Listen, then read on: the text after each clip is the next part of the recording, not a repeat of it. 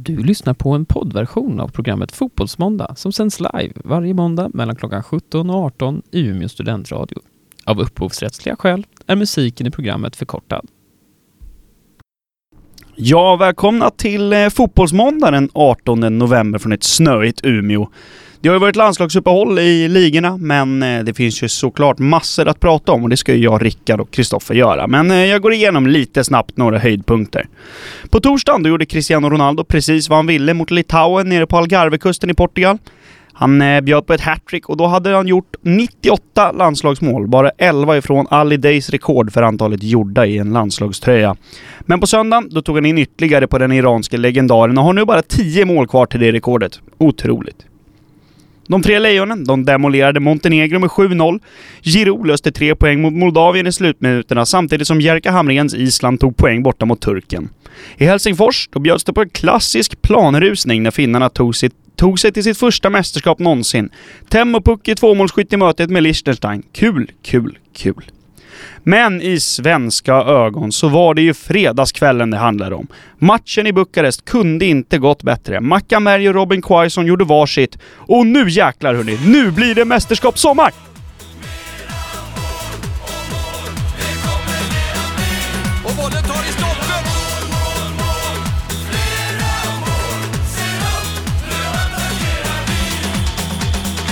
Yes! Såklart det blir mästerskapssommar. Äntligen! Ännu en gång. Eh, hoppas att den blir lika fin som eh, 2018 års mästerskapssommar. Bara hålla tummarna. Det håller vi tummarna för. Eh, vi är tillbaka Fotbollsmåndag eh, här i Umeå studentradio och eh, det har varit landslagsuppehåll. Eh, hatkärlek till det såklart, alltid. Men just denna helgen var det väldigt fint med lite landslagsuppehåll med tanke på att Sverige gick till EM efter en eh, otroligt bra, alltså väl genomförd match mot eh, Rumänien på bortaplan som på förhand såg ut att kunna bli lite lite trixig att spela av. Eh, men det tyckte vi ändå vi gjorde, de gjorde det bra, eller hur Rickard? Ja, definitivt. Jag tyckte första halvlek var länge sedan jag såg ett svenskt landslag så bra. Eh, jag eh, kan nog inte komma ihåg själv när de gjorde en så bra match senast. Och det, man märker verkligen att Janne Andersson har fått in sitt tänk i det här nu. Mm. Mm. Och nu när Emil Forsberg var otroligt bra. Ja. Jag tyckte han var helt grym. Och eh, Marcus Berg var ju också jätte, jättebra, gjorde mål och assist. Och målet Marcus Berg gör, det är ju visst, det är extremt bra gjort av Emil Forsberg på vänsterkanten Mm. Gör två killar, kommer runt, slår inlägg med fel fot som bara prickar huvudet på Berg. Men det är ju inte bara att sätta dit huvudet. Utan Nej, nej. det är ju en jättenick han gör alltså. Nej men verkligen. Jag håller med om det. Alltså Emil Forsberg var ju... Emil Forsberg sa i intervju efteråt med TV4, har jag för mig att det var, eh, frågade de honom faktiskt om han var i sin livsform och han, sa, han svarade på det liksom att han har ju börjat hitta tillbaks till den här lite glädjen, att han tycker det är kul att spela fotboll och han känner att han kan Ja men vågar göra lite tricks och det kändes som att det var några klacksparkar där och det kändes som att han var på spelhumör. Han hade ju lite fri roll också. Ja men precis, det, det, hade, det var ju det också. Mm. Han var ju mycket ute på vänsterkanten men han sjönk in mycket i mitten, hämtade boll, ibland var han på alltså högerkanten, han var ju lite överallt. Och det funkar ju när du har Sebastian Larsson som den andra yttern som är så Mm. defensivt inriktad. Ja men precis. Och Emil Forsberg bara får springa runt på helt fri roll. Och det, ju- han är ju jättebra när han har det. Han ha, hade ju det den här säsongen när han eh, eh, vann assistligan i Bundesliga. Mm. Då hade han ju också helt fri roll. Det har blivit lite mer nu med Nagelsmann Ja, i precis, Leipzig. ja. Men förut så var han ju helt fri och man märker ju bara, han har ju kul där ute när han spelar. Ja men verkligen, och det, det ju verkligen, det ju gott att eh, Emil Forsberg prickar eh, storformen nu också. Eh, Mm. Att han fortsätter ta med sig formen in, in i klubblaget framförallt. Att han lyckas prestera nu under hösten och våren så att han tar sig in sig i den här fantastiska formen inför ja, men det stundande EM-slutspelet. Exakt, för Leipzig har ju fortfarande stor chans att gå vidare i Champions League. Ja, gud De ligger ja. bra i sin grupp där. De går med i Bundesliga, Mm. den nu väldigt tajta Bundesliga Mm. som ju alltid har varit Bayern München, har gått iväg Mm. och har guldet i slutet av oktober annars. Men nu är den ju tajt. Leipzig är med. Det vore ju, det vore guld för svenska landslaget om Forsberg kör en karriärutveckling nu. Om man Ja. säger så. Alltså ett karriärår var det ordet jag letade efter. Att han verkligen gör mål, assister, han har, kommer in i världens form in i EM i sommar. Ja, men verkligen. Eh, en annan spelare som jag skulle vilja lyfta, eller ja, e- egentligen, jag tycker Victor Nilsson Lindelöf gör en väldigt stabil match. Han visar också att han är en spelande mittback i många avseenden, där han faktiskt vågar gå upp och eh, bidra med eh, lite offensiva ruscher kan man säga. Eh, vilket jag tycker är otroligt kul att se. Det är väldigt positivt att se Sverige spela sån lite rolig fotboll där mittbackarna faktiskt kan styra spelet. Men det, han- och det är ju något som han inte gör jättemycket i Manchester. För att, nej men, men han gjorde det ju väldigt mycket när han var i Benfica. Alltså Mm. då, de köpte ju in han som en spelande mittback. Ja, det var ju- Mourinho som köpte in honom. Ja, han spelade ju högerback också i Benfica. Ja precis, men när han var mittback i Ja. slutet så var han, det var en spelande mittback. Vet, han Exakt, tog ja. ju frisparkar. Och, Ja, ja, ja. Men eh, det har han ju inte visat upp lika mycket nu i Manchester, men eh, jag tyckte man såg lite eh, tendenser av hans gamla offensiva spel. Eh, Ja. Nu mot Rumänien. Ja men det, ja, absolut, jag håller med där. Jag tycker verkligen det var kul att se. Eh, och de kompletterar ju varandra, varandra bra där. Granqvist är väldigt de- defensivt lagd och Mm. eh, Lindelöf trycker på lite mer framåt. Jag tycker han ska våga göra det också. eh, för jag tycker det bidrar till spelet.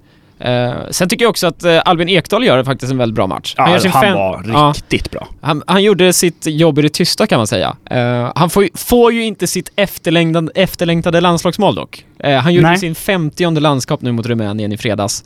Uh, har inte gjort ett enda A-landslagsmål. Och nu hade han en boll, så alltså? ja, och han hade boll i ribban. Ja, i det var ju början. därför han var så frustrerad. Han hade ju två stycken chanser på, Den borde han nästan satt dit. ja han borde satt dit den. Men han hade ju två chanser på varandra där att göra sitt första landslagsmål i sin 50 landskamp men uh, sumpa dem.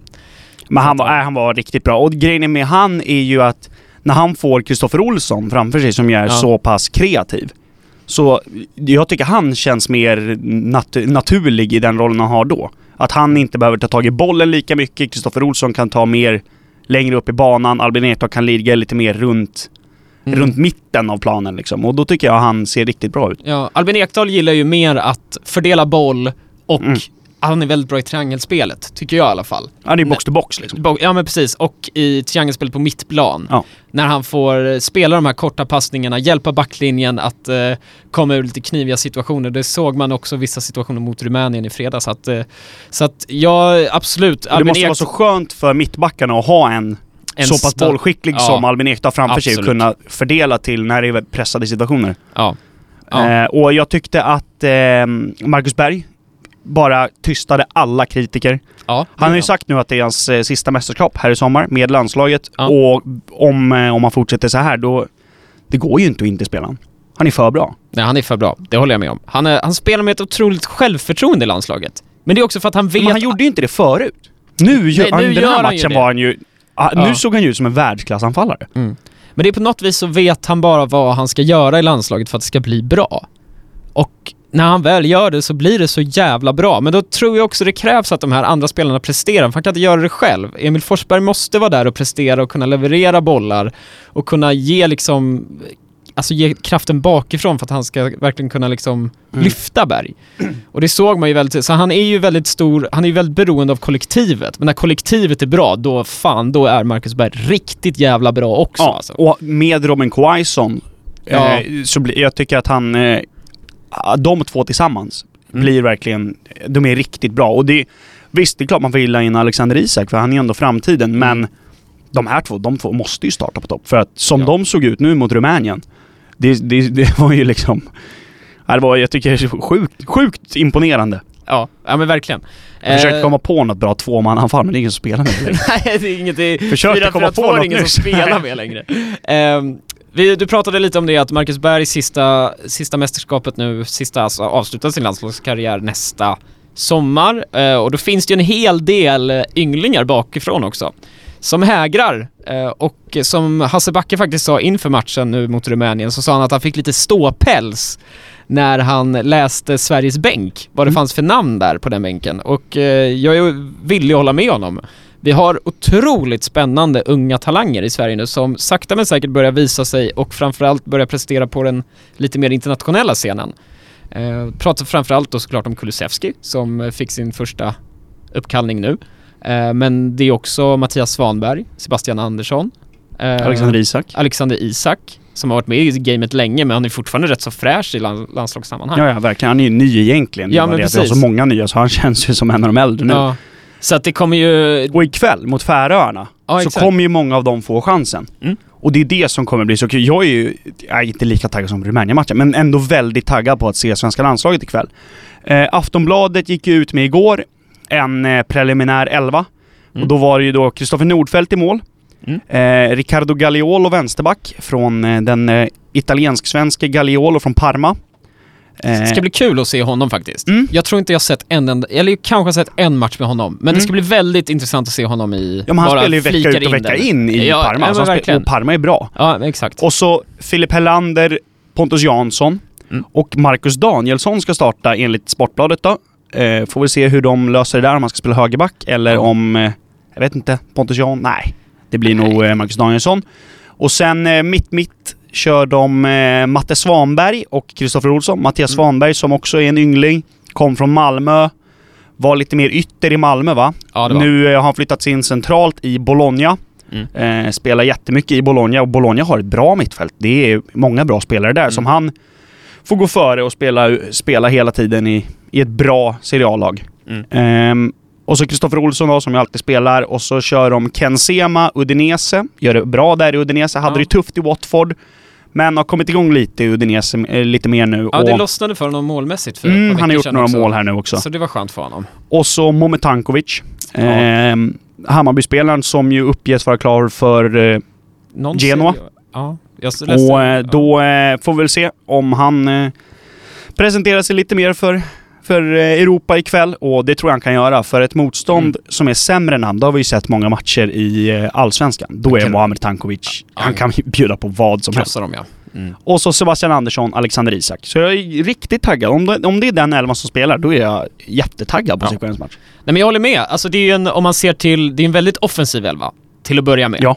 Jag tror, alltså om man ser till mittfältet så har det ju du har liksom Kristoffer Olsen, Olsson, du har liksom Mattias Svanberg, Mohamed Tankovic, Ken Sema. Det är ju bara offensiva spelare.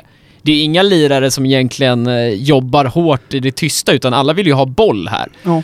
Eh, så att det ska bli väldigt intressant att se hur de, hur de tar, tar sig an det här. För jag tycker att ibland när man ser på Sverige spela mot lite så här blåbärsnationer, vi fixar biffen, men det är ju aldrig så att vi riktigt kör över dem rent offensivt. Det händer såklart. Ja, det är just klart- därför man är så taggad. Tänk så Ja. bara kör vi över dem, in med Kulusevski i 50 ledning 3-0 Precis, och så bara det, får han... det, det tror jag att alltså, många i Sverige är väldigt taggade på att se för att vi har, vi har lite stirrat oss trötta på den här startelvan med Sebastian Larsson på en högerytter liksom. Ja. Som, alltså det, Han är går, inte högerytter. Han är ju inte högerytter, han är ju bara där för kollektivets skull. Men nu har vi liksom två stycken riktiga kantspelare som dessutom gillar att utmana. Mm. Det är ju Det därför... är länge sedan man såg. Ja, alltså jag tror det kommer slå gnister om Sveriges landslag ikväll. Nej, jag är riktigt jag taggad. hoppas det det är nu fall. det blir platt match, 1-0. Ja, precis. Sebbe Andersson hörna, Ja. 1-0 Sverige. Eller att det bara blir att en förlust kanske. Vi får se. Ja, vi är strax tillbaka här i Fotbollsmåndag med lite mer gött snack.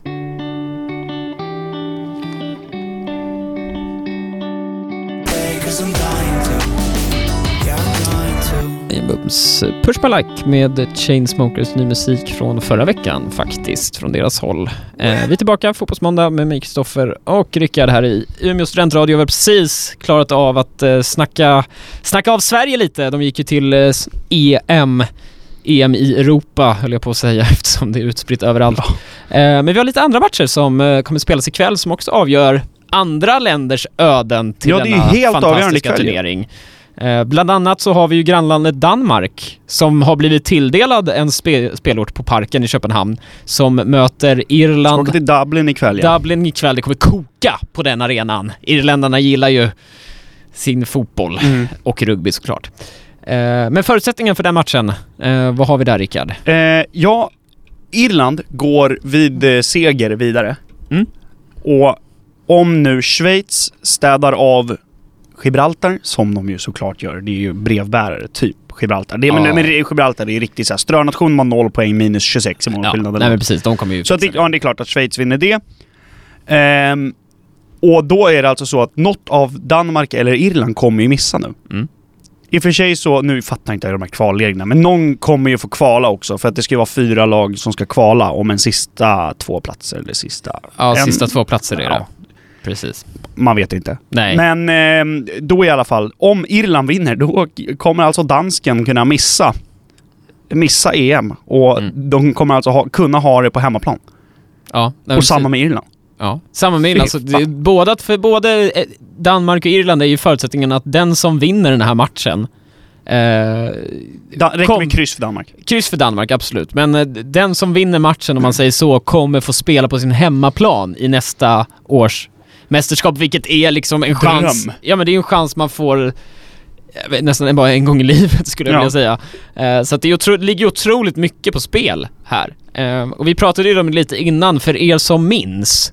Eh, för igår på dagen så var det ju tio år sedan ehm, Irland hade en förfärlig otur kan man säga i VM-kvalet mot Frankrike. Mm. Borta på Stade de France när Henri tar ner bollen med handen vänsterhanden och Eh, skickar in den. Vänsterhanden och skickar in den till William Gallas som nickar in bollen bakom Shay Given tror jag det var som stod Mm. mål va?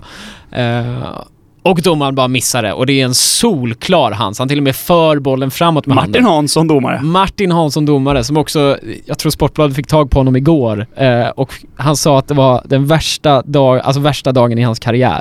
Han har Kan- aldrig varit... kan jag förstå. kan tänka det. Och så frågade, de frågade också lite kul att de frågade honom om om du hade träffat Thierry Henry idag, vad hade du gjort då? Och då sa han att han alltså hade inte ens gått fram och pratat med honom. Han hade inte velat Vadå. Henri gillar han? Ja, Henry Ja, ja, älskar honom. irländarna hatar ja, irländarna, han kan, han kan inte åka till Han lär ju inte prata med Shay Given på krogen. Liksom. Nej, det gör han inte göra. Eh, så det är lite kuriosa där. Ehm, ni som inte sett det kan ju Hoppas vi på en eh, Hans Kreben Eriksen, spelar snett inåt bakåt, Danmark avgör. Ja, Eller Danmark kvitterar, Irland leder hela matchen. Ja. 89 Christian Eriksen plockar ner på handen, snett inåt bakåt. pulsen upp i nättaket. Ja. och så åker Irland ut och så eh, ingen domare blåser. Ah, nej. Det finns ingen val heller i. Nej. Det vore så kul! Ja, det, Nej, det är lite vi- det vi... det- men kul oj. krydd, men eh, det, hade varit, det hade varit lite så här historien spottar dem i ansiktet på ett sätt. Ehm, Eller tvärtom, att eller Irland tvärtom. plockar ner den ja, med handen. Och avgör. Och avgör, ja. Det hade varit fint också. Ja, det verkligen. Eh, andra saker som vi tar med oss från helgen. Ja. Eh, Belgien, Klara. klara, Och imponerade. framförallt imponerande mot Ryssland borta. Och, Eh, precis. Ett Ryssland som ju gick till semifinal i eller kvartsfinal i VM liksom. Ja. Slog ut Spanien. ja men precis. Ehm, och det var lite kul för det var ju alla målen så var det första målet är Torgan Hazard, assist Eden Hazard. Mm.